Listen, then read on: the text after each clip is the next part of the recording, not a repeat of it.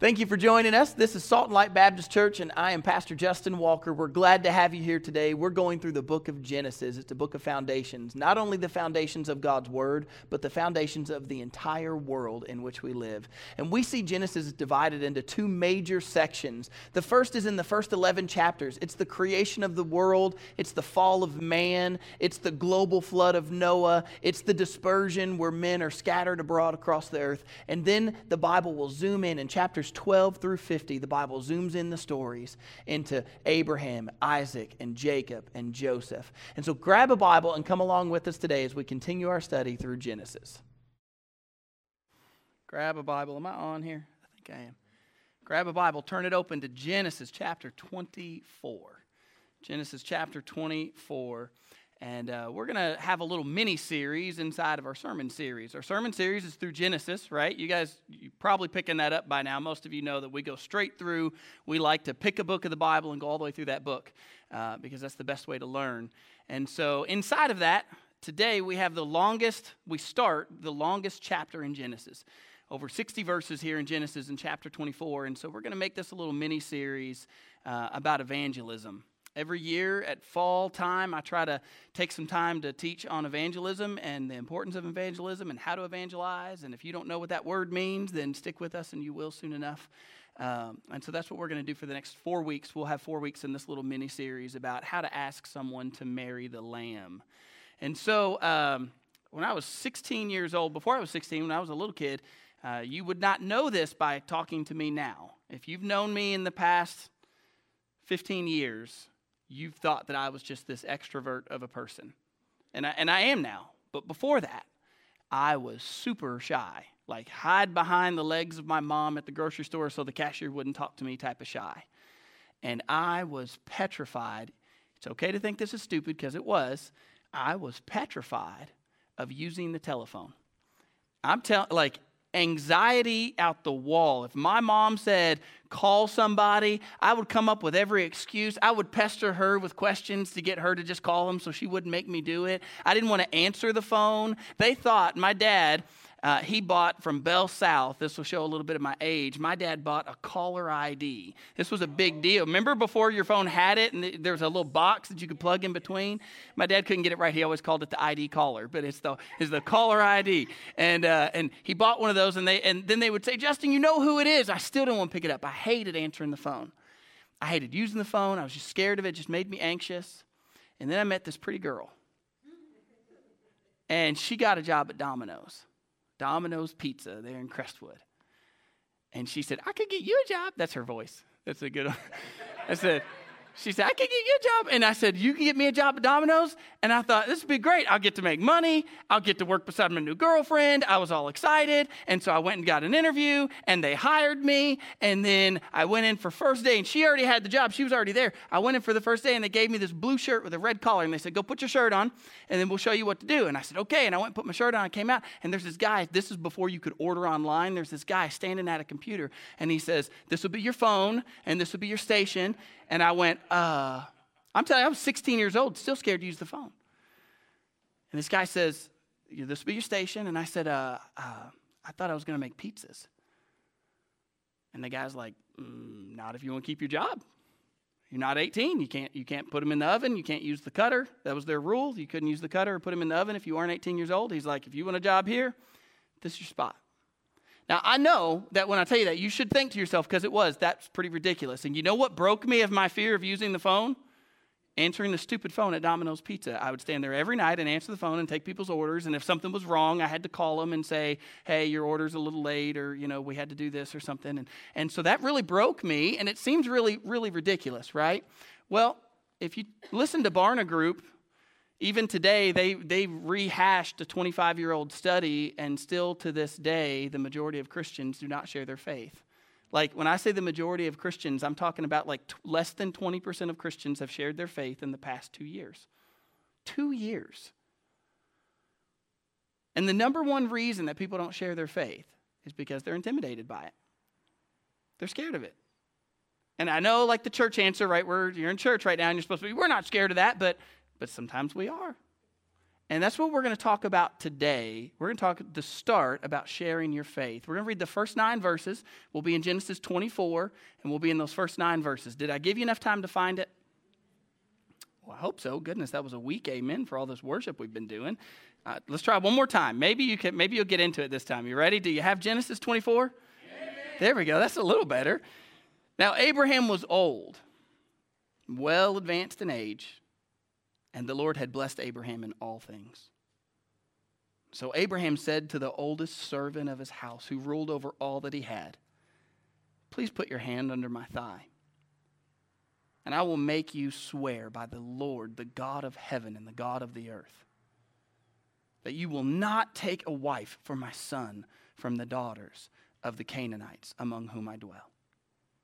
But you shall go to my country and to my family and take a wife for my son Isaac.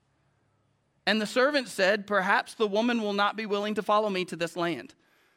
Must I take your son back to the land from which you came? But Abraham said to him, Beware that you do not take my son back there. The Lord God of heaven, who took me from my father's house and from the land of my family, who spoke to me and swore to me, saying, To your descendants I give this land, he will bless, uh, excuse me, he will send his angel before you, and, he, and you shall take a wife for my son from there. And if the woman is not willing to follow you, then you will be released from this oath. Only do not take my son back there. And so the servant put his hand under the thigh of Abraham, his master, and swore to him concerning this matter. Let's go to the Lord in prayer. Let's ask him about this. Heavenly Father, we turn to you. We thank you so much, first of all. Can we just say thank you, God, that you've let us be here today? Lord, thank you that you've invited us into your house. Thank you that we could be here and, and be comfortable around you. Father, what a blessing to be around you, the magnificent God of this heaven and earth, and, and that you would invite us into your presence and that we could, could speak with you, that we could sing to you, and that we could worship you. And we don't deserve that goodness already, so we say thank you for it. And Father, I include myself in this statement. Who are we to understand? Your word. Who am I, Father, that I could ever understand what you would write? And much less for you, Father, to call me to teach it. Lord, I'm humbled at the thought. So, would you take over this moment, Father? Would you take over this place? And would you take over your word? Would you take over my tongue? And, Father, would you please speak? Would you help us to see your word in a, in a new and fresh light? We truly believe it's your living word. But Father, we're so finite and we're so, we, we get so stuck in what we think. Father, would you help us to see this for how you wrote it and how you meant it and what you mean for us to, to take from it? Father, help us not to imply anything that's not there. Help us to understand what you would, what you would teach us through your word with Genesis 24. Lord, we don't just ask this, we beg it. We want to be closer to you. We want to know you through your word. So we beg you for this in Jesus' name. Amen. All right, look at this. In chapter 24 and verse 1, we see the starting of, of what is pretty weird even for this time. Abraham you remember, first of all, that Abraham had, just two chapters ago, Abraham had taken his son Isaac. His son Isaac was at the very least a teenager, probably even an adult. He had taken Isaac up on the mountain, and Abraham was going to sacrifice his son. Do you remember that? Just shake your head yes. Make sure I'm not talking over your head. Remember that? Abraham was going to sacrifice his own son. And that was a picture. Do you remember with me that that was a picture of how God the Father gave us his only son, Jesus. You can just shake your head at that one too, right? You remember that. So Abraham took his son Isaac and he was going to sacrifice him. And we had a picture of what God would later do with Jesus, the son, when Jesus would come to this, to this earth and he would die for us. And now, two chapters later, we see Abraham. He is saying to his servant, I want you, the servant of my house, to swear to me that you won't take a wife for my son Isaac from this land, Canaan, but you'll go back to my homeland and you'll get me uh, you'll get Isaac a wife from my homeland, from Ur. Remember, he's called out of Ur the Chaldean. So he's sending this, this uh, servant back to Ur. Are you with that? That's the basis of the story. And the rest of this chapter is that it's the servant going back to Ur, going back to Abraham's homeland, and finding a wife and trying to bring her back to Isaac. Now, listen, this is a time when it's totally different, and the time in the Bible is different than what we have now. People didn't date the way they have. They certainly didn't text or Facebook or whatever. They couldn't Facebook stalk somebody. They had arranged marriages, but even in a time of arranged marriages, this is still strange. This isn't the way it would typically be done. And we'll get to that in, in a little bit. We'll get to a little bit more of that. But what I want to show you today is that when we're talking about this servant going and finding a bride for Isaac the son, just like the picture that we had when Abraham took his son up on the mountain was a picture of Christ, the picture we have today, the servant that goes and finds the bride, and some of you are going to disagree with this because I know what you think, that servant is you and I. Now, I know some of you, you, you know your commentaries, and you're like, wait a minute, but so and so says that that's the Holy Spirit. I would totally agree. But where's the Holy Spirit dwell? Come on, stick with me here. The Holy uh, the Father said the Holy Spirit would dwell within you. As a matter of fact, Romans chapter 8 says if you don't have the Spirit, you're none of his. Are you with me?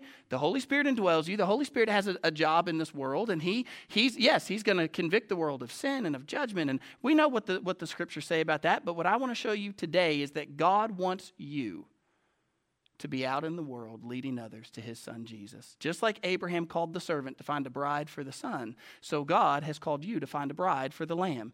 And if you don't understand that, if you say, wait a minute, what, how did we get how did we get to this point where all of a sudden we're talking about a bride and a lamb? Can you just turn with me real quick before I get, get started in, in my points or whatever from Genesis 24? Would you turn in your Bibles to Ephesians 5?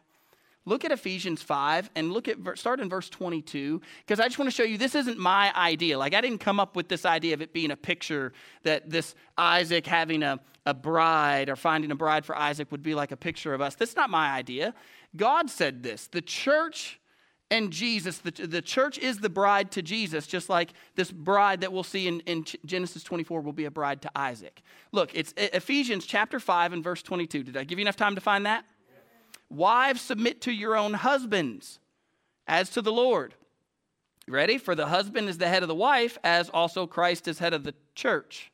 See the two correlations there? He is the Savior of the body. Therefore, just as the church is subject to Christ, so let the wives be to their own husbands in everything. Let's look a little further. Verse 25 Husbands, love your wives, just as Christ also loved the church and gave himself for her that he might sanctify and cleanse her with the washing of water by the word, that he might present her to himself a glorious church, not having spot or wrinkle or any such thing, but that she would be holy and without blemish. So husbands ought to love their wives as their own bodies, for he who loves his wife loves himself. For no one ever hated his own flesh, but nourishes and cherishes it, just as the Lord does the church for we are members of his body, of his flesh, and of his bones. For this reason, a man shall leave his father and his mother and be joined to his wife, and the two should become one flesh. If you're confused, Paul gets that. Look what he says next. This is a great mystery. But you want to clear it up? But I speak concerning Christ and the church. You with me? It's not my picture. I didn't make it up. God wants us to be in a relationship with Him through His Son, Jesus. Do you get that? We, as the church, that's not salt and light. That's the church as a whole. As a whole. That means someone who believes in the Lord Jesus Christ. Jesus who died for you. They put him in a tomb. Three days later, he rose from the grave. We believe in him. We're part of the church. And now that we're part of the church, we have a job. We are supposed to go out and find a bride for the Son. As a matter of fact, that's the first thing I want to show you. In chapter 24, Genesis 24, go back there. Now, Abraham was old and well advanced in age, and the Lord had blessed Abraham in all things. And so Abraham said to the oldest servant of his house, who ruled over all that he had, Please put your hand under my thigh, and I will make you swear by the Lord, the God of heaven, the God of the earth, that you will not take a wife for my son from the daughters of Canaan. Do you notice that the first thing that God does is he chose, or excuse me, that, that Abraham does is that he chose a servant? That is weird even for this time. In a time of arranged marriage, his daddy talked to daddy and said, Hey, we're going to arrange a marriage for our children. This would be a very strange thing, even in this time, to say, I'm going to send my servant. Not only am I going to send my servant, do you notice that Isaac is not saying anything? Isaac didn't say, Well, I'd like her to have long brown hair and deep brown eyes. Olive skin would be nice. If she's real good with camels, we've got plenty of them, so we'll want that. He's not giving, there's no Isaac giving a laundry list of what he wants here.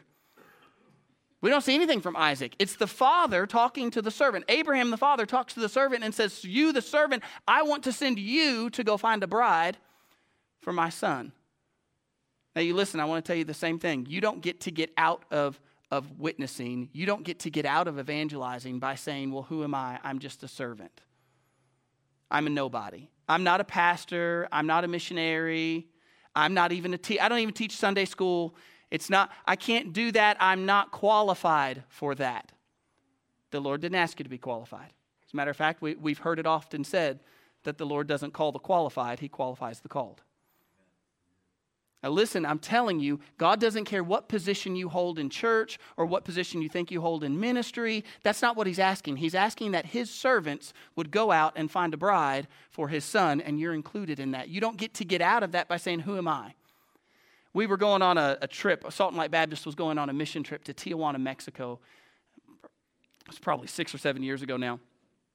And uh, there was a, a, new Christian in the church. He had been saved and been baptized. We I got to baptize him in the church, and, and uh, he couldn't have been a Christian six months, eight months. And I went to him and I said, Hey, would you like to go on this mission trip to Tijuana. They're going to go to an orphanage and share the gospel and, and build some stuff for these kids. And, and he said, Oh, uh, I, I don't know anything. What, what would I, I don't know what I would do. And I said, Well, you, would, you do what the rest of the team's doing. You know, we'll, we'll talk to you. We'll, we'll help do some training, but you'll go out and you'll share the gospel and you'll build some stuff for these kids. And he said, Yeah, but I'm, I'm not qualified for that. I mean, I, he said this to me. He said, i just, I just got saved six months ago. He's like, I don't even know all of what I believe yet. And I said, Well, I'm just telling you that the Lord wants everyone to go serve him. So I am certain that the Lord would love it if you would go on this trip. Well, he agreed, and I drove him and the rest of the group. I drove him to the, um, to the airport. And when I dropped him off at the airport, I'm telling you, he was literally trembling at the idea of going on this mission trip, scared to death. And I prayed with them and I gave them all hugs. And you know, I'm not a hugger, so that's usually important if I give you a hug. So I gave them all hugs and I told them, you know, that, that we'd be praying for them while they were gone. And even then, he's whispering in my ear, he's like, I don't, I don't think I can do this. And I said, You can do it. You can do it. The Lord will help you. He wants you to do this. They went on that mission trip to Tijuana. They came back nine days later, and I went to pick them up from the airport. And when I got there to the airport, they were all weeping. All of them, the whole group. There was four of them. They're standing there in the airport waiting for their bags and they're weeping. And I walked up and I said, What, what I said, Are you guys okay? Did, did something happen? And they said, No, no, no, it's, it's wonderful. And the young man who was so scared to go and didn't think that he was qualified, he looked at me with, tear, with tear filled eyes. And he said, I've never felt more useful in my life. I just want to go live there. I just want to, I just want to do that all the time. Friends, listen when I'm telling you. It doesn't, you don't get to say, I'm just a servant. And not only do you not get to say, I'm a servant, let me give you another excuse that you don't get to use. Notice verse 2. So Abraham said to the oldest servant, he didn't talk to Isaac the son, he went to the servant who ruled over all that he had. All right, I'm gonna give you a second one. You don't get to say, I'm too busy. You can't say, I got too much going on. There's this guy, do you understand that Abraham was extremely wealthy? Right? He had a ton. And he goes to the servant. He didn't go to the servant that had the least of the task. He went to the servant that had the most task. He went to every time Abraham gets more camel, this guy's got more inventory to count. This guy's head over inventory. If you want to talk about cleaning and maintenance, this guy's the head of that. How about, how about when people were taking care of all the food supply? This guy was the head of that. He had all kinds of responsibilities, and yet Abraham went to him and said, I want you to go find a bride for my son Isaac.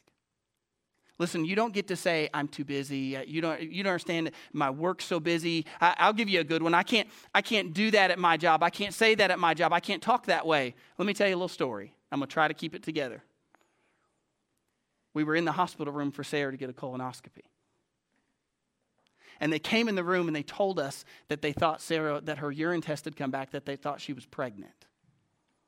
Now, I want you to, I know like in this moment, We're past that. But in that moment, I was, I was furious and I was petrified. Two days earlier, I just got told that my wife had stage four cancer and was going to die within two years. Two days later, they've pumped her full of all kinds of radioactive fluid so they can see stuff inside of her body. And now they're going to tell me that they think she's pregnant. Couldn't they have looked before they gave her the shot with radioactive juice in it? I was petrified. I thought, now what? Did we just harm the little baby? And can you be pregnant with colon cancer? And how's that going to work? You going to be growing two things? I mean, how, how is this going to? I mean, I'm telling I'm sitting beside Sarah and I start bawling. And I'm holding her hand and I'm crying. And this nurse comes in. Now, we're at Norton Hospital in Louisville. And this nurse comes in, and right there in front of everybody, she puts her hand on top of Sarah's arm and she said, Do you know the ultimate healer?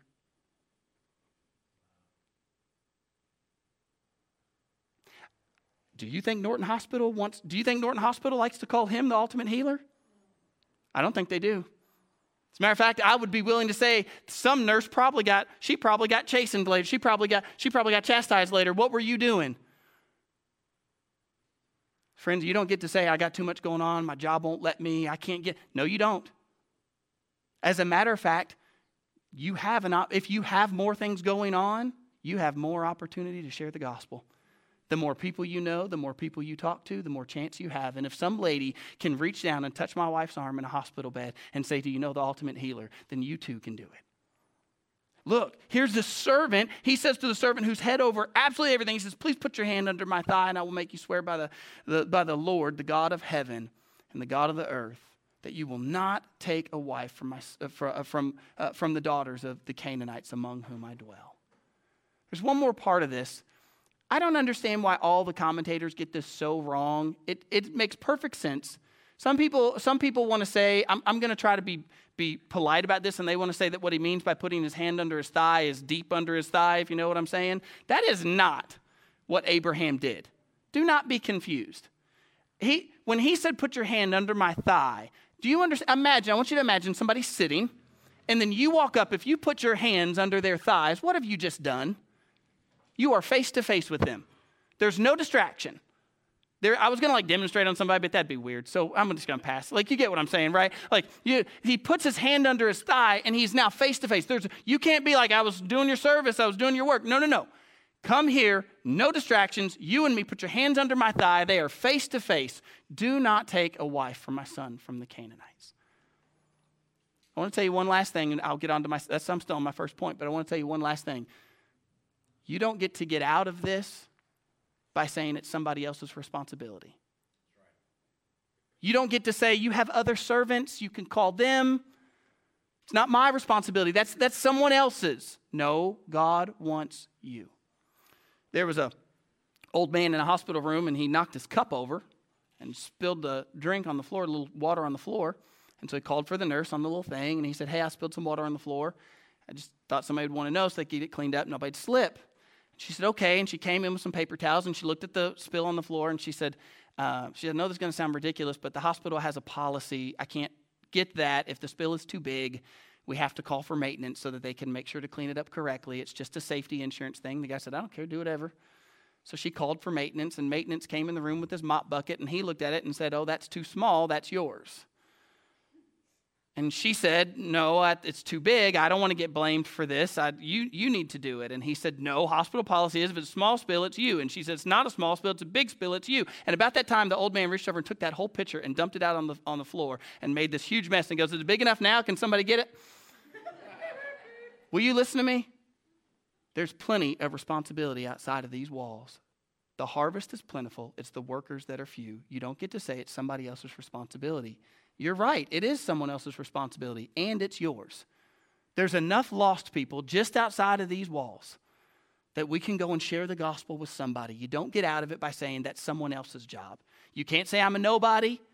You can't say you can't say, well, who am I? I'm not a pastor. You don't get to say that. You can't say you're too busy. You don't get to say that. You can't say it's somebody else's. God has called his servant. That's you that's me, to go and find a wife, a bride for the Lamb. Now, look, this gets even better. I love this because what he says is this He says, Put your hands under my thigh, and the, I'm going to make you swear by the Lord of the earth, the Lord of heaven, the God of heaven. He says, that you won't take a wife for my son from the daughters of the Canaanites among whom I dwell, but you shall go to my country and to my family and take a wife from my son Isaac.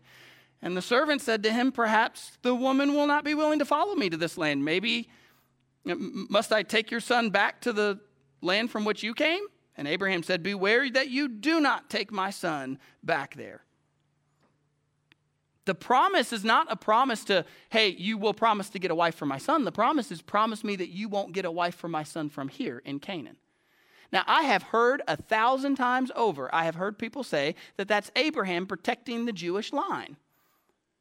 Well, that doesn't really make sense if you've read all the way through the book, does it? Because there's no Jews yet. As a matter of fact, we don't even have Hebrews yet. At this point, Abraham is starting all of that. So, why in the world would Abraham be? It's not like later in the Bible, right? Later in the Bible, we see the Jews being very protective of, you know, they don't want to mix with Canaanites. And I even read one guy who said, well, the Canaanites did a whole lot of wrong stuff to the Israelite people. Not yet. That's Moses, guys. That's Exodus. That's the next book of the Bible. This book of the Bible, Genesis, none of that's happened yet. So why would Abraham be so bent on saying, I want you to go back to the land? Don't get a, don't get a, a wife for my son from here in the, among the Canaanites. You need to go back to my people. Well, then someone said, they said, well, um, that's because the people in Canaan are wicked. They're wicked people.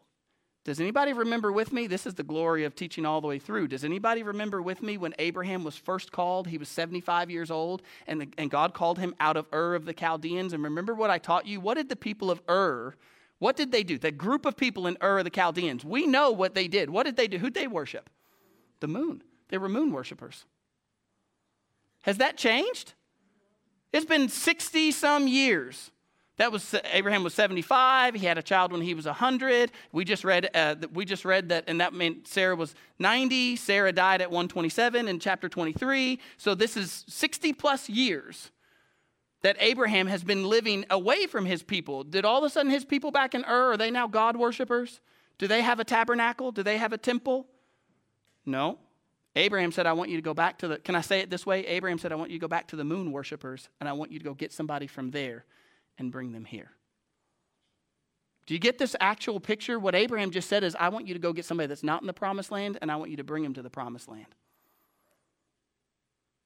I'm going to give you my second point. My first one was this you don't get out of it. Everybody is, is supposed to serve. Everybody is supposed to find a bride. That is you and me included. If you believe in Jesus as your Savior, you are to find a bride for the Son. You don't get out of it. My second one is this it doesn't happen inside of these walls. Well, everybody listen to me. This is what happens. Now, you hear me because I've, I've witnessed it firsthand. I've dealt with it firsthand. Here's what we Christians do we get real focused on what happens in here. Was the music the way that I liked it? Do the people dress the way that I think they should dress? I'm telling you, you don't want to know how far it goes, and I'm telling you, I've dealt with this one personally. Somebody gets all bent out of shape because somebody wants to paint a wall a different color. You think I'm kidding? I could tell you stories. And what happens is we start focusing what's happening in here, what's happening in here, what's happening inside of church. Did they open the windows in service this morning? Who did that? Did somebody approve that? Did they have a committee? You think I'm kidding? Somebody changed out the light fixtures. Did they make a committee? Did, who asked for that? Who approved that? And we get real focused on what happens inside of church. Will you listen to me? Ministry does not happen because you were here. I want everybody to hear this. Getting to be here is a privilege. This is worship, not ministry. When you came here and sat down today, when we were singing and clapping, that's a benefit to you. You just got to worship the Lord God corporately with all these other believers. That's a benefit. Ministry happens when we leave the walls. Abraham said, I don't want you to get a, a, a wife for my son from here inside of Canaan. I want you to go get somebody that's not in Canaan, and I want you to bring him here. Bring him to the promised land. To go find a wife for my, for, find a bride for my son outside of Canaan. Last year, uh, let me back up even further and say that I, uh, in my shyness, I was also and still am. I'm a homebody. I just loved. I tried two years ago. I tried to do a staycation. I won't do that again just because I got a big honeydew list. But it's not because I didn't want to go. I don't really like going places. I just wanted to be home. And so I was trying to stay home. And I, I, always just want to stay home. I'm good with that. I don't, I don't really want to go places. I don't want to do things. Don't take that as a personal stab. If you've invited me to something, I don't mean that. I just mean I'm a homebody. That's just my personality. My wife is not. She loves to explore. When we were dating, we would be driving somewhere, and she got her license before I did, and we'd be going somewhere, and she would turn down a road. I'd be like, "Where are you going?" She's like, "I want to see where this road goes." Who does that? Like, I don't want to. I don't want to see where it goes. I, I know there's a road there. That's good. I'm good with that. I got a GPS for a reason. And she just turned down a road. She loved that. And she had always, when, when we, in case you don't know, this building, this structure used to be Ballardsville Baptist Church. And my wife and I were in the youth at Ballardsville Baptist Church when we were teenagers in this building. And they used to go to Honduras every year, and they'd come back and they would show these videos of Honduras. And my wife, since she was a teenager, when we were dating, she wanted to go to Honduras. Well, fast forward, we got married and started a church, and we were youth ministers for a while, and then we started a church, and then we were here back in this building. Can you imagine? And then while in this building, the first year we were back in this building, and she gets an invite from somebody that's at Ballardsville, which is down the street now. She gets an invite from somebody at Ballardsville that says, Would you guys want to consider coming to Honduras with us? And Sarah is elated. And she comes home, she's like, Jen invited us to go to Honduras. And I'm like, uh, I can't. That's true. That's what I did. I, went, I came up with every reason why I couldn't.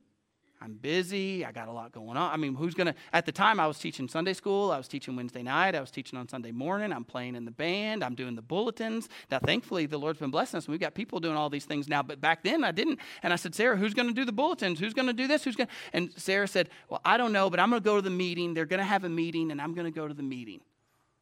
And I'm telling you, I skipped the meeting. I had stuff to do. I don't know what. I probably did. I always have stuff to do. I mean, I can find something if I need it. I didn't go. Sarah came home with tears in her eyes. I mean, she's bawling, sobbing when she comes in and she goes, I'm going to Honduras.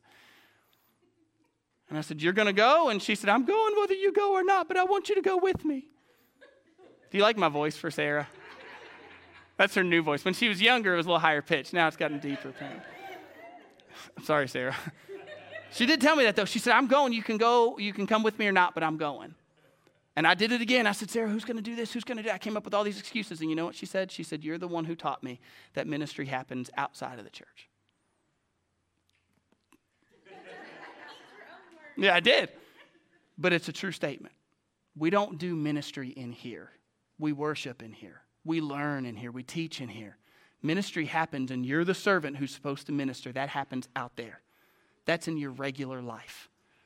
That's what happens outside of church. I got one more. I don't know if I'm late or not, but I don't look because if I look, I'll rush. Look, look with me. One more, I promise. Look at this last part. So I'm in verse 6. Abraham said to him, Beware that you do not take my son back there. The Lord God of heaven, who took me from my father's house and from the land of my family, who spoke to me and swore to me, saying, To your descendants I give this land he will send his angel before you, and you shall take a wife for my son from there. Verse 8 And if the woman is not willing to follow you, then you'll be released from this oath. Only do not take my son back there. And so the servant put his hand under the thigh of Abraham, his master, and swore to him concerning this matter. Wow. Why make, a, why make such a promise? Do you get this what I'm saying? Like, why do this?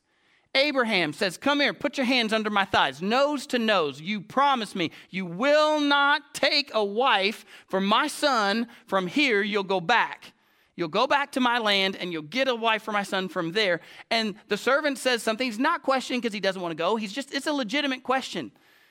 Even in that time, um, you want me to go to a land that's pretty distant and convince a young woman. I'm not convincing a young woman to marry me. You want me to convince a young woman to marry your son who she's never met and he's never met. What if she says no? What if she refuses? Should I take your son back there? And Abraham says, Promise me, no, you will not do that. No matter what, you will not take my son back there. The Lord God of heaven, who called me out, he's going to lead you. He'll send his angel before you, and he'll lead you to the wife for my son. But if she says no, I release you from the promise. If she says no, you get released. Why, why did we need this big old promise to begin with? I want you to catch this last one. You ready? Because Abraham was not saying to, to his servant, I want you to promise that you will find a wife for my son. That's not what he said. He said, I want you to promise that you won't find a wife for him here in Canaan, but you'll go back. The promise is not, I guarantee you, it, can you imagine? I guarantee you, Abraham, I will find a wife for your son. He didn't say that. What he's saying is, I promise that I won't take her from here in Canaan. I will leave Canaan and find a wife from somewhere else, from Ur the Chaldeans, from your family, and, I'll, and I will try. That's what God wants from you, his servant. You ready for this last part? God is not asking you, he's not looking at you and saying, Well, you're not saved if you don't lead anybody to the Lord. Tisk, tisk, shame on you. You didn't, you didn't lead anybody. That's not what he's saying. You ready? This part's going to hurt a little bit. What he's asking is that you would try. And what many Christians are lacking is to even try. We just don't even try to begin with. When I was at Arby's, I was 18 years old. I was the manager of Arby's, and I just had something to prove to the world. It didn't matter who, whatever. I was, I was always trying to prove myself. And so I would have these little team meetings. And I had read in the little manual that you're supposed to encourage the team to upsell. You ever had somebody upsell you in the drive through? You know, that's like, you want to make that large, you want to biggie size that. That was what I'm trying to get them to do. Well, I have this little team meeting. I said, guys, we're supposed to be upselling things. I want you to try to upsell today when you're working the drive through, working on the counter. And then the whole day, everybody was, and I'm not going to get on them in front of customers. And the whole day, all the people on the counter and all the people in the drive through, they'd go, Is that all? Do you want anything else? And I'm behind them going, you're not supposed to say, Is that all? You're supposed to ask them something. And so I knew that I had another team meeting the following week. I said, Guys, you have to be specific. Ask them, Do you want a cup of cheese with your fries? Because who doesn't love cheese with curly fries? Like, do you want to do you want to uh, make it a large? You want a cherry turnover? Like, give them something to say yes or no to. So we go through lunch that day, and guess what happens? Is that all? Would you like anything else? Nobody would ask. I was mad, but I thought I can't keep having these stupid meetings. They're not going to do it. I got to come up with a better way. So I went over to Starbucks and I bought a Starbucks gift card. I took petty cash. I didn't have a lot of money. I was at Arby's. But I took the petty cash from the, from, from the safe and I went and I bought me, I think it was like a $50 gift card to Starbucks. And I came back that next week to my team meeting and I stuck it to the board. And I said, the first person who sells 10 cups of cheese can have that gift card. On a normal day, through lunch hour at Arby's here in LaGrange, we would sell about four or five cups of cheese throughout a day, throughout a, a lunch hour. I put that gift card up and I said, I'm just asking you to say at the end of the at the end of their order, if they've got some fries, say, hey, would you like some cheese with your fries? That one day we sold 89 cups of cheese. and I'm looking at you and saying to you who are believers, the Lord is not telling you that it's your job to save somebody. He's just saying it's your job to try. Just tell him. If it's foolish for me to be scared of, a, of picking up a phone when I'm 16 years old, how foolish is it of us who know the God of heaven to be scared to tell somebody that? You don't get out of it. It's for all of us. He doesn't want it just in here. This isn't ministry. This is a, this is a blessing. He wants you to go out there and he just wants you to try. Would you be willing to do that? And here's what I want to close with today. I don't know everybody in the building, I don't know everybody watching. Goodness gracious, the last week I saw how many people watched. It was a crazy amount of people who watched the, the sermon from last week. So I don't know who's watching or who's here, but, but just hear this last part. If you don't know and nobody's told you, let me help you with this. In the, in the coming weeks for you believers, we're going to talk about how to share the gospel, what that actually means, how to prepare for that, and how to share the gospel and how to follow up with it. That's all going to be here on Sunday mornings. But if you don't know Jesus as your Savior, can I just tell you real quick, it's this easy. Jesus Christ is the Son of God. He is the perfect Lamb who came to this earth and he never sinned once and he died for you. And they stuck him in a tomb and death couldn't hold him. Three days later, Jesus got himself up and he walked out of that tomb. And he is alive today and he wants to be in a relationship with you. And all he asks from you is that you would believe in him. If you'll believe that he's the Son of God who died for your sins and he rose for you, and you put your faith in him. You say, Justin, that's crazy. That's right. I don't have time to read it. I know I'm, I'm out of time. But that's what Paul said. Paul said that it pleased the Lord to use the foolishness of the gospel. To men, to the wise is foolishness. That's right. It seems ridiculous to, from our human side to think that all I got to do is believe in Jesus who died and rose for me and he'll save me. That's what he wants. He doesn't want it to be of your works. Then you'd boast about it. He wants it all to be his own glory. Would you be willing to put your faith in him today and to be saved? How about we all stand up on our feet? We're going to close in a prayer and we'll have a song. And if you want to make a public decision, you can do it during the song. Heavenly Father, we want to say thank you for your uh, for your word today. We want to say thank you that you have blessed us. And Father, we want to say thank you that you've spoken to us. And would you just take this time of invitation now, Lord, and do with it whatever your will is? We trust you as our Heavenly Father. We trust you because you're good. Thank you for who you are. May your will be done in Jesus' name. Amen. Hey, you made it all the way through the sermon. Thanks so much for sticking with us. Don't forget you can find all of our sermons at saltandlightbaptist.com slash media. You can join us live on Sunday morning on Facebook or at saltandlightbaptist.com slash live. We'll see you next week.